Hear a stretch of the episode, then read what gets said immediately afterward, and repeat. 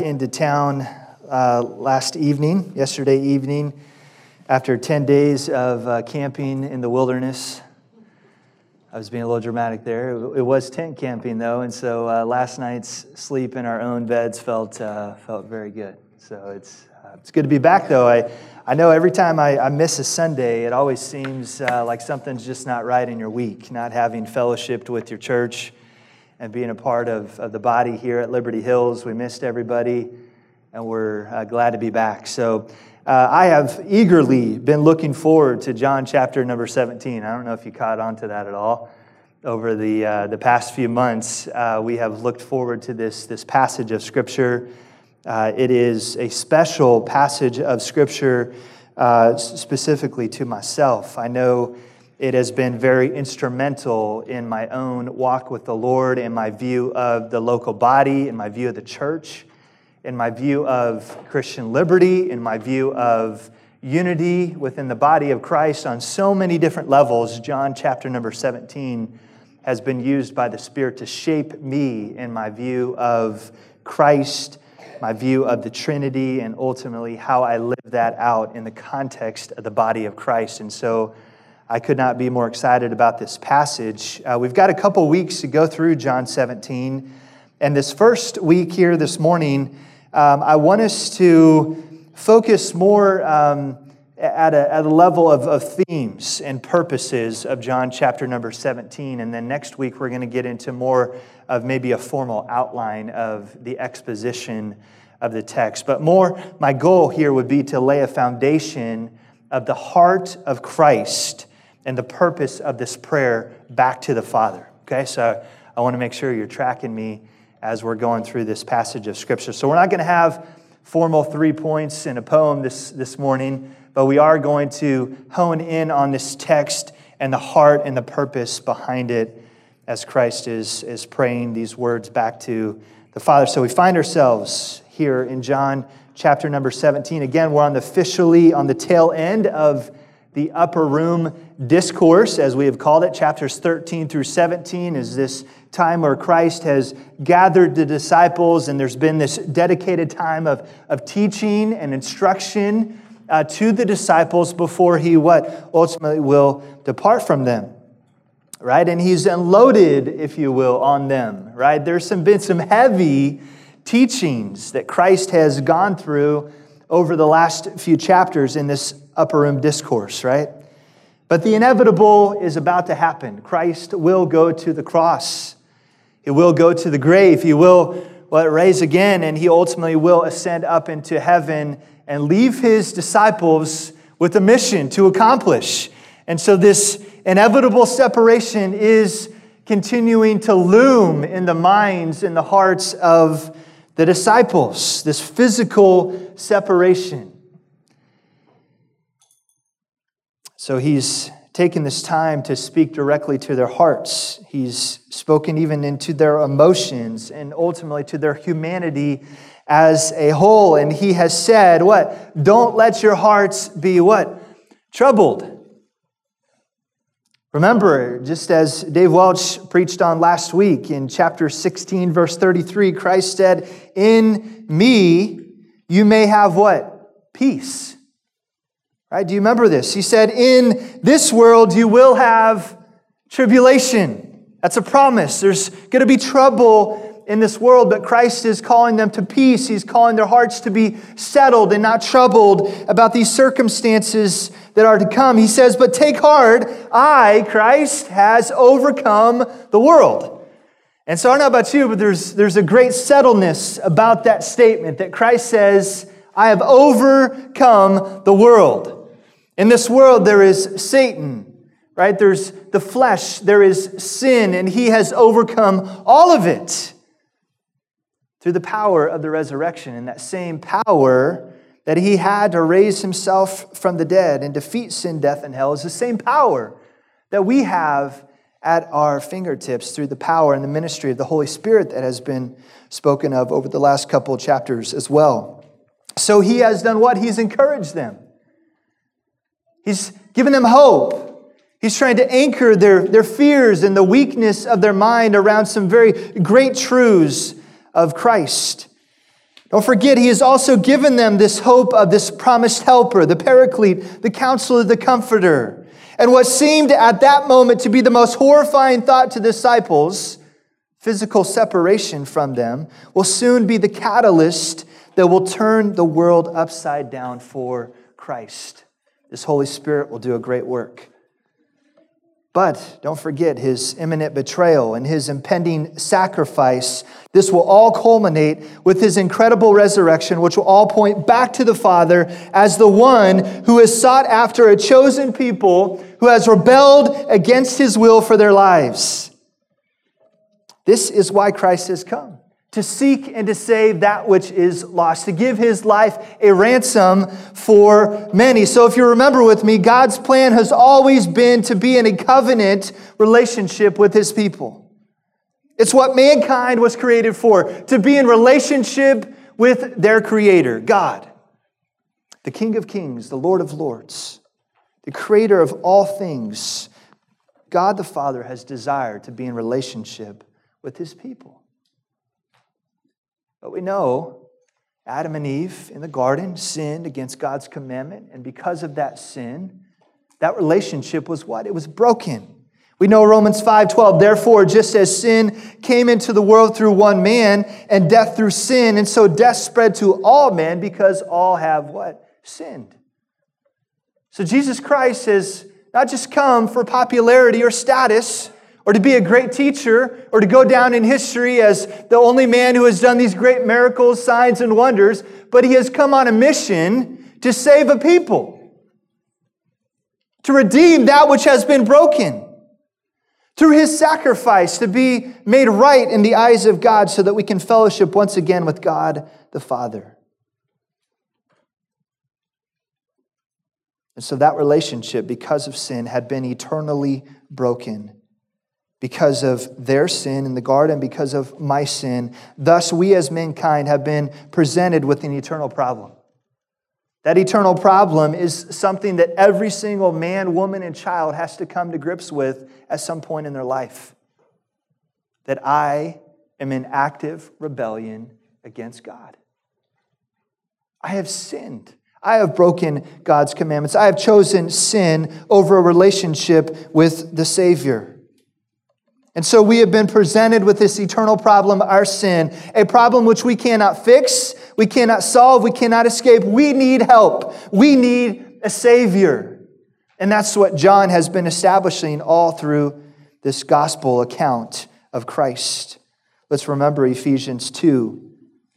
But God, being rich in mercy because of the great love with which he loved us, even when we were dead in our trespasses, made us alive together with Christ. By grace you have been saved, and raised us up with him, and seated us with him in the heavenly places in Christ Jesus, so that in the coming ages he might show the immeasurable riches of his grace in kindness toward us in Christ Jesus. For by grace you have been saved through faith and that this is not of your own doing. It is the gift of God, not a result of works, so that no one may boast. For we are his workmanship, created in Christ Jesus for good works, which God prepared beforehand that we should walk in them.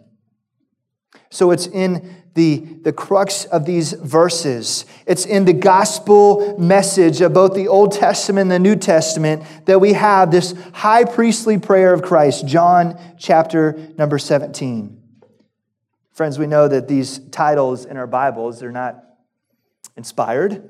These were uh, entered in by man's designation to group the scriptures and paragraphs to help us understand the meaning and the thrust and the purpose. And so in your Bible, you probably have a title above John chapter 17 that says what? The high priestly prayer. Why is it called the high priestly prayer of Christ? It's been identified and described over the years as just that. I believe it's in this text that we see one of the most beautiful facets of both the deity and the humanity of Christ right here in John chapter 17. So it's been described as this high priestly prayer of Christ. Why? Because that's how Jesus functions on our behalf. Dave, uh, he, he read my mind this morning by going to Hebrews chapter number seven.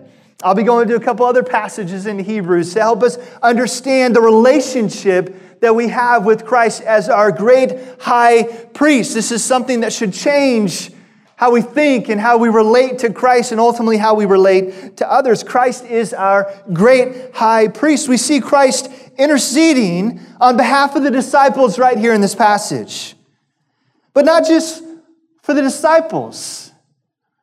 He looks forward to the pages of time and to all mankind, and he intercedes on behalf of all those who what will believe in Christ. Friends, I don't know about you, but that's amazing. That Christ has the wherewithal in his human form, but yet still God, the God man, to not just pray for his disciples that are here in front of him, but also to think about all those who will also be disciples and followers of him. Friends, that's you.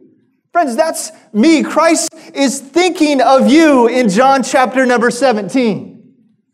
That, that's amazing. The love, the care, the concern that Christ has for his followers to make intercession for them while he is here on earth, to have this outward expression back to the Father of care and concern for his people. This is a beautiful passage. It's oozing with a relational touch that Christ is calling out that he desires to be in relationship with his people. That's you, that's me. Christ making intercession to the Father for me. And by God's grace, that's my children by God's grace, that's my extended family members. By God's grace, that's even my coworkers and my neighbors. By God's grace, it's everyone that will call upon the name of the Lord and be saved. It's everyone that we have the opportunity to plant and water the gospel seed. Christ is thinking of them in John chapter number 17. That's beautiful.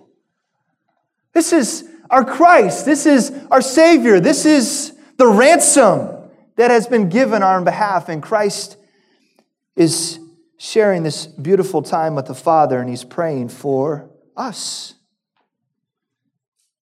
And do you not feel this deep sense as Christ, as our high priest, that we have an advocate? We have legal representation in our corner that says that sin is paid for. It is no longer to be held to your account. He is their high priest. He is our high priest. And he's seated, as Dave said, at the right hand of the Father, making intercession for us for all eternity.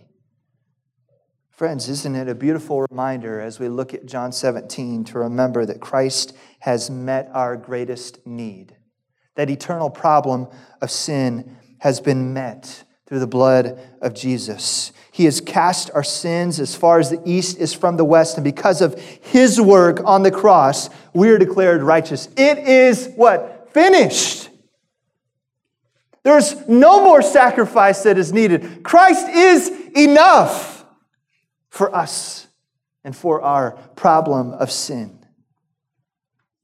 Hebrews 4 14 through 16. Since then, we have a great high priest who has passed through the heavens, Jesus, the Son of God. Let us hold fast our confession, for we do not have a high priest who is unable to sympathize with our weaknesses, but one who in every respect has been tempted as we are, yet without what? Sin. Let us then with confidence draw near to the throne of grace that we may receive mercy and find grace in time of need. This is the ministry of the great high priest. This is his role. This is his relationship with his covenant people. We have an advocate. We have Christ, the great high priest, making intercession on our behalf. Friends, this is the high priestly prayer of Christ. And it is my prayer and hope that as we work through this text that we will see Christ for who he is and that his will and desire for his people in this text will come to full fruition in among our body here at Liberty Hills Bible Church. I'm telling you, friends, if we get John 17 and we live it out, our church is going to be changed. Our community will be changed. You, as an individual, will be changed as a father, as a mother, as an individual covenant member here at Liberty Hills Bible Church, as a husband, as a wife, as a friend, as a co laborer. You will be changed if we understand John 17 and Christ as our high priest. And if we get Christ's purpose for the church that he is praying back to the Father this morning. So, Jesus' prayer here in John 17, let's read our text. And I'm going to read, if you would not mind humoring me, the whole chapter.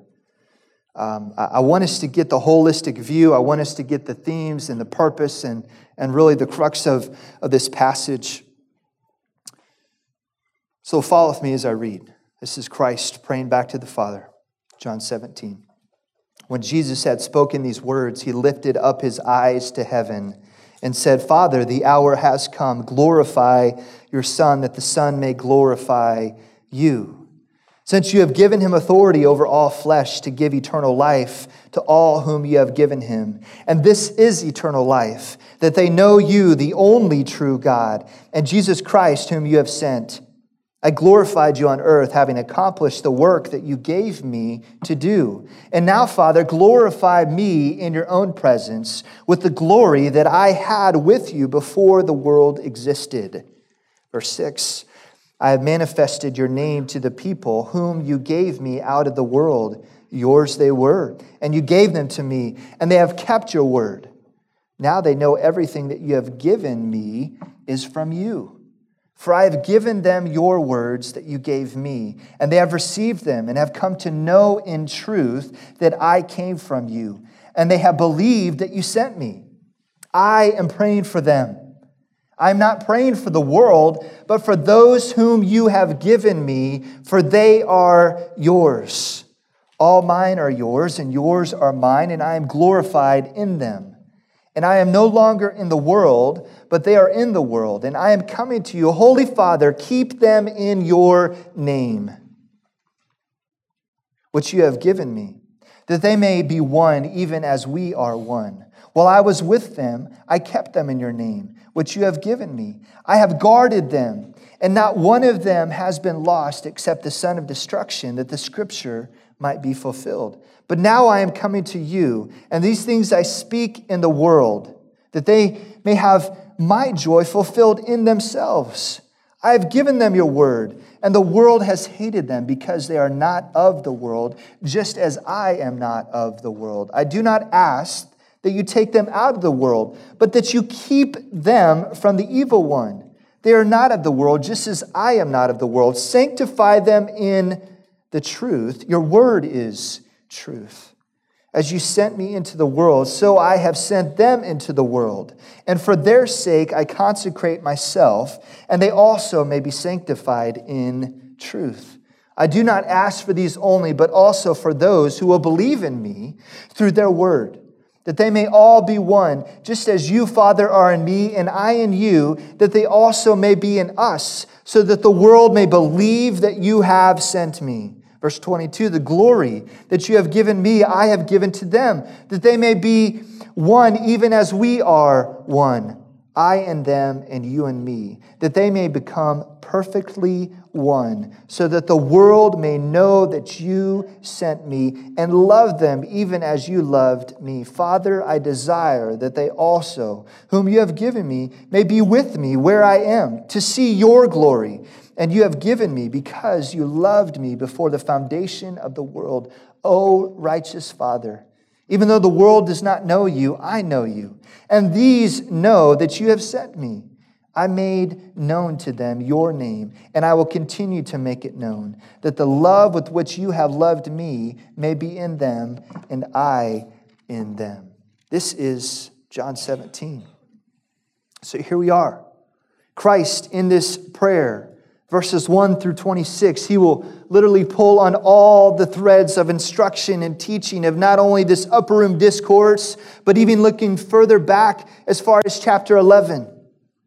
He pulls in so many different themes and, and focus points to hinge the disciples' minds and hearts. We see so much communicated out from Christ back to the Father here.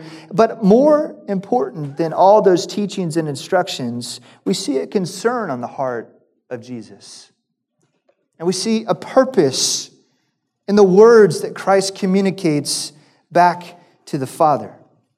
I know, did you pick up on it as we read through John 17? What do you think the concern or purpose of John is here in John chapter number 17? Anybody got it? It's okay to talk. What do you think it is? We see a word used often throughout these 26 verses. Starts with a G. Glorify, yeah. You guys see it there?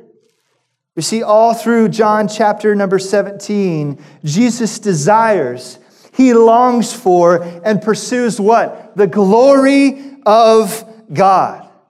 Jesus' major concern in this text, in this prayer back to the Father, is that the Father should be glorified through carrying out of his eternal plan.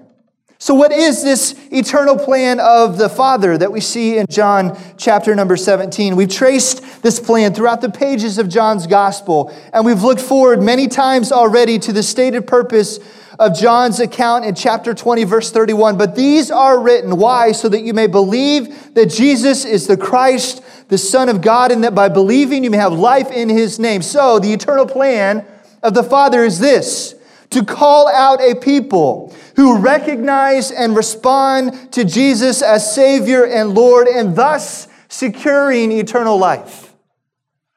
Let me say that one more time. The eternal purpose of God the Father before the foundation of the world is this to call out a people who would recognize and respond to Jesus as Savior and Lord, and thus secure eternal life and relationship with God the Father.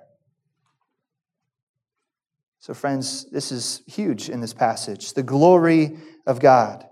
Jesus is, is concerned not only with his ability to pursue the glory of God, but also for his immediate disciples and extended also to us and all those who will believe in the days to come. This is the major theme of the high priestly prayer of Christ. The glory of the Father is at stake. And Christ thinks very highly of the glory of the Father. He places the highest premium on his ability and his disciples' ability and the future disciples' ability to bring glory back to the Father. This is a big deal. The glory of the Father. That was a word that we use often in our Christian circles, right?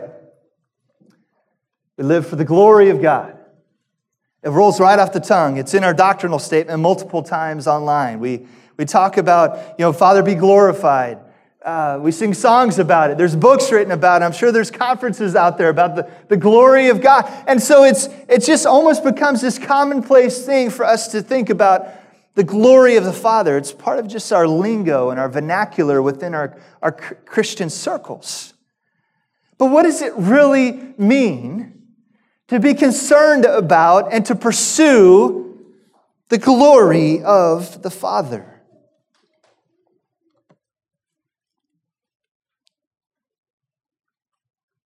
Before we dive into that, let's be reminded, though, that it's in pursuing the glory of God that we find the only true purpose of our existence and being, and Christ completely embodies this reality. Jesus is so committed and focused on the glory of God, and we see it all over, chapter after chapter, and we see it very explicitly here in John chapter number 17. So let's look at John 17. Where does this theme of the glory of God come up in this passage? Look with me at verse number one. He says this Father, the hour has come, glorify your Son that your Son may glorify you. We see in verses 4 and 5. I glorified you on earth, having accomplished the work that you gave me to do. And now, Father, glorify me in your own presence with the glory that I had with you before the world existed. We see it in verse number 10. All mine are yours, and yours are mine. I am glorified in them. Verse 22 The glory that you have given me, I have given to them, that they may be one even as we are one. Verse number 24 Father, I desire that they also, whom you have given me, may be with me where I am to see my glory that you have given me because you loved me before the foundation of the world. As we look back at this predominant theme of the glory of God in the Gospel of John, we see that it is first introduced all the way back in chapter number one. If you'll remember Jeff Campa introducing and kicking off our Gospel of John series back in chapter number one, we see it, this, this theme of the glory of God appear 14 verses into the Gospel. He says this, and the Word became flesh and what? Dwelt among us, and we have seen His what? His glory Glory as the only Son from the Father, full of grace and truth. We see this glory theme explicitly stated recently back just a few chapters in chapter number 12, where Jesus shares in verse 23 the hour has come for the Son of Man to be what? Glorified. He goes on to verse 27 Now is my soul troubled. And what shall I say? Father, save me from this hour. But for this purpose I have come to this hour. Father, glorify your name. Then a voice came from heaven I have glorified it, and I will glorify it again. Verse number 30 Jesus answered in chapter 12 This voice has come for your sake, not mine. And I, when I am lifted up from the earth, will draw all people to myself. The glory of God in the Gospel of John. Again, does do these verses, does this topic, does this theme of the glory of God just go in one ear and out the other? Has it become just commonplace in your vernacular and the words that you use in your Christian lingo? Think about it on a daily basis. How does the glory of God, how often does the glory of God enter into our mind? How often, if ever, does the glory of God arrest our attention? How often does the living in light of the glory of God change how we respond and react in a tense moment? How often does the glory of God cause us to choose love instead of hate? To choose self control over a moment of lust, to choose unity over needless dissension, to choose to cover a wrong in love over being quickly and easily offended, to choose to lean into relationship over being isolated, to choose corporate agreement over my individual preferences.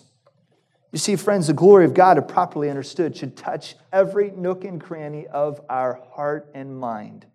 It should change how we live, how we relate, and how we react to every moment of the day.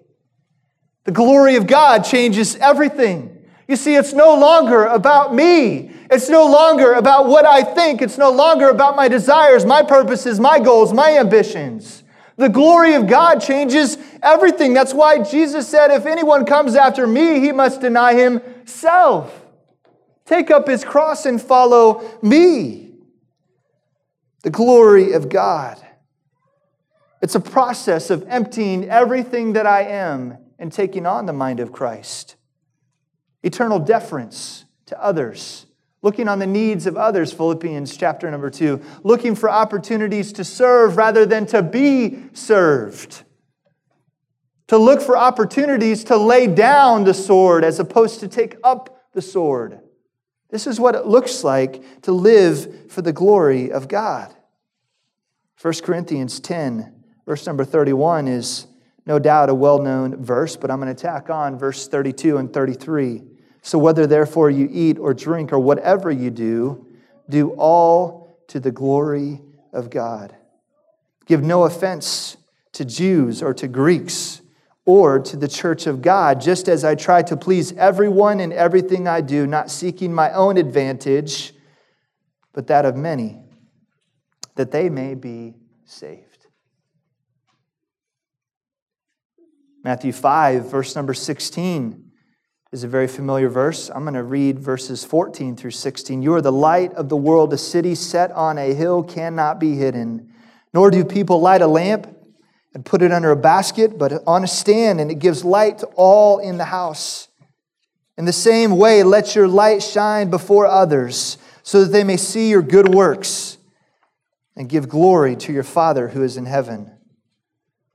Friends, on the basis of this major theme of the glory of God in chapter number 17, Christ will go on to petition the Father for a number of very specific things protection for the disciples, unity for all those who believe, evangelistic mission while remaining in the world. These petitions to the Father can only be properly understood and lived out only when viewed through the proper lens of the glory of God. That's, that's why I'm not diving into the formal exposition and the outline because I feel like we need to understand this foundation, the grandeur, the bigness, the importance of the glory of God before we dive into what Christ is actually asking from the Lord. Because it's all in light of the Father being glorified in and through Christ, in and through the disciples, and in and through all who will believe in the days to come.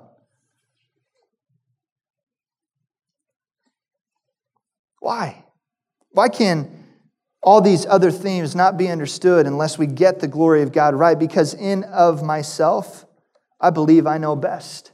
In and of myself, I choose my way every single time. Does that sound like unity that Christ is praying for in John chapter number 17? No, it doesn't. My convenience, my desires, my preferences, my timing, my purposes, my pride, my status, my way, my rightness, if that's a word, my agenda, and my glory are all fighting against the glory of God. Do you feel that tug in your flesh? Do you, do you see that battle raging around you inside the church and outside the church? Christ knew this battle. He knew the propensity of our flesh to be glory robbers. To just want to be right for the sake of being right. Who cares if you're right? The glory of God is at stake. And this is what Christ is, is praying for. He knew our weaknesses, He knew the struggles, He knew the church splits, He knew the dissension. He knew the bitterness that would be a root that would spring up and defile many. He knew the leaven that would defile the whole lump. He knew all of this, and he is praying for the church. He's praying for you and for me in very specific ways in this passage, but ultimately, that we would get the glory of God and we would love it and we would pursue it and we would intentionally go after it. So, what did Christ do knowing all of this as God? What was his response? What was the plan of action that he put in place to ensure that we would stay on track? Christ chose prayer. Think about it. Christ is God. Out of all the things that he could have done, he's done signs, miracles, and wonders. He has power over nature, he has power over uh, physical sickness. He has power over disease. He has power over uh, evil forces in this world. We've seen him do sign, miracle, and wonder over and over and over again. Christ, knowing all that he knew as God of the coming struggles of the church and the challenges that we would face, Christ chose to pray to the Father. You think Christ understands the power of prayer? You think Christ understands what can happen through the ministry of a prayer? Out of all the things that Christ had could have done, he, he chose to pray to the Father. He gave this outward demonstration of prayer that is soaked in love and care and concern for his disciples and all of those disciples that will believe. And as disciples and followers of Christ, should we not also have this affection for the body of Christ? Shouldn't we also be passionately concerned about one another? As Christ is here in John chapter number 17, friends, do we consider Romans chapter number 12? Uh, extended passage of scripture that I'll read here. Paul says in Romans 12, verse number 9, let love be genuine.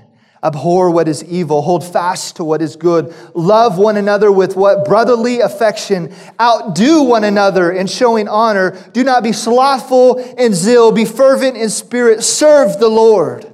Rejoice in hope, be patient in tribulation, be constant in what? Prayer. Contribute to the needs of the saints and seek to show hospitality. Bless those who persecute you. Bless and do not curse them. Rejoice with those who rejoice. Weep with those who weep. Live in harmony with all people. Do not be haughty, but associate with the lowly. Never be wise in your own sight. Repay no one evil for evil, but give thought to do what is honorable in the sight of all. If possible, so far as it depends on who? You live peaceably with all. Beloved, never avenge yourselves, but leave it to the wrath of God, for it is written, Vengeance is mine, I will repay, says the Lord. To the contrary, if your enemy is hungry, feed him. If he is thirsty, give him something to drink, for by so doing, you will heap burning coals on his head. Do not overcome by evil, but overcome evil with good. Friends, I think Romans 12 embodies this perfectly one, this Trinitarian unity that Christ is praying for, the church here in John chapter number 17. I think it looks a lot like Romans chapter number 12. Do we consider Hebrews 10, 23 through 25? Let us hold fast the confession of our hope without wavering, for he who promised is faithful. And let us consider how to what? Stir up one another to love and good works, not neglecting to meet together, as is the habit of some, but encouraging one another, all the more as you see the day drawing near. Friends, we could go to a myriad of other one anothering passages to get the heart of what it looks like to live out John chapter number 17. But, friends, I'm afraid too often we lose sight of the will and the glory of God for our individual lives and the broader corporate body of Christ. I'm afraid too often we are far more concerned about our hobby horses, our isms, our convenience. And as a result, the world looks on and says, The Jesus you say you follow, I don't want to be dramatic, but the world says he's a joke because of how we as Christians are living in this world. Let that sink in. That's what Christ says we have at stake here. How you live, how you relate, and how you love one another validates the existence of Christ to our generation. We hold that reality, that truth in our generation in the palm of our hands by how we get the heart and the mind of John chapter number 17 and the glory of God. That's on us. That's the conclusion that the world will draw every single time unless we as individuals and as the gathered church get serious about the glory of God. For when we do, they will look on and observe something supernatural, something not of this world, a miracle of sorts, a group of humble, committed, loving, united people serving each other sacrificially, all for the glory of God. I pray that we would see that come to fruition at Liberty Hills Bible Church. When they see that, they can only say Jesus is no joke. He is who he said he is the Christ, the Son of God. Friends, I wonder in your own life, how is the glory of God being lived out? Are things creeping up the scale of priority and the glory of God falling further down? There are a lot of good things that we should be passionate about. We read passages that told us to hold fast to the confession. We don't waver on doctrine. We don't make any exceptions for what we believe and why we believe it. There's many things that the church, in the name of unity, have done that have hurt the name and the cause of Christ. Friends, let's get this unity is not conformity.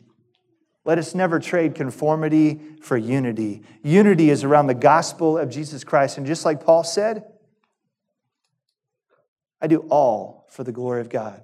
I eat, I drink, every word, every action, every reaction, every relationship that I have inside the church, outside the church, it's all lived in light of the glory of God. So, friends, it's on the basis and the foundation of understanding this, this major theme and concern of Christ for the glory of the Father in John 17 that we'll continue to work our way through next week. Let's close in a word of prayer. Father, we thank you this morning for the opportunity that you've given us to look into your word.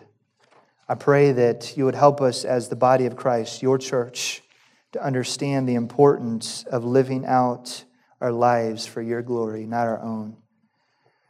Father, let us even confess this morning as the church where we have failed to make the main thing the main thing. Let us, as individuals, confess that we have held on to our preferences uh, stronger than we should have and it's been at the expense of the greater unity of the body of Christ. Father, I pray that our church would be known in our community as a church that is living in unity around the gospel of Christ. Everything else, Father, can fall along the wayside. The songs we sing, they matter. And we need to be careful, but let us not a style or a certain song become more important than the unity of the body of Christ. Let a outward expression or a standard of Christian living that we may even hold dear, let that not uh, keep us from fellowshipping with another brother or sister in Christ. Father, you desire us to be one just as the Father and you are one. And so let us live for that reality. Let us understand that just a little bit more even this morning. As we look into this passage again next week, I pray that we would bathe ourselves in this text and we would understand more clearly what it looks like to be the church that you have called us to be. So, Father, we thank you for your word. I pray that it would change us to be more like your Son, Jesus. We ask all these things in your precious name, I pray. Amen.